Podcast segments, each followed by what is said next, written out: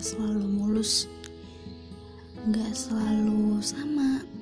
Hari pertama hari kedua hari ketiga. Mungkin bakalan beda cerita ya. Mungkin di hari pertama kita happy di hari kedua bisa aja kita sedih di hari ketiga bisa aja kita campur aduk perasaannya atau mungkin bisa aja setiap harinya kita bisa ngerasain bahagia. Sedih. Campur aduk semua kacau bimbang.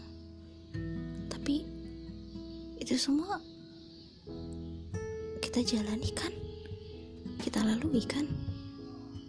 Nggak lari dari masalah dong. Nggak lari dari kebahagiaan dan kesedihan itu dong. Kan aku tahu setiap kali aku punya masalah setiap kali aku punya kesedihan yang nggak bisa aku selesaikan aku selalu campur tangan sama Tuhan. Aku selalu ikutkan Tuhan dalam setiap permasalahanku itu.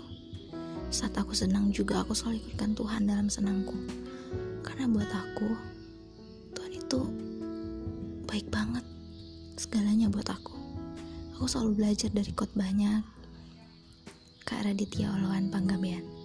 Baik banget ya selalu memperingati aku untuk selalu bercampur tangan sama Tuhan.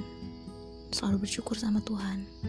Di saat kita se punya sebesar apa pun masalah itu ya Tuhan tetap ada di sama kita.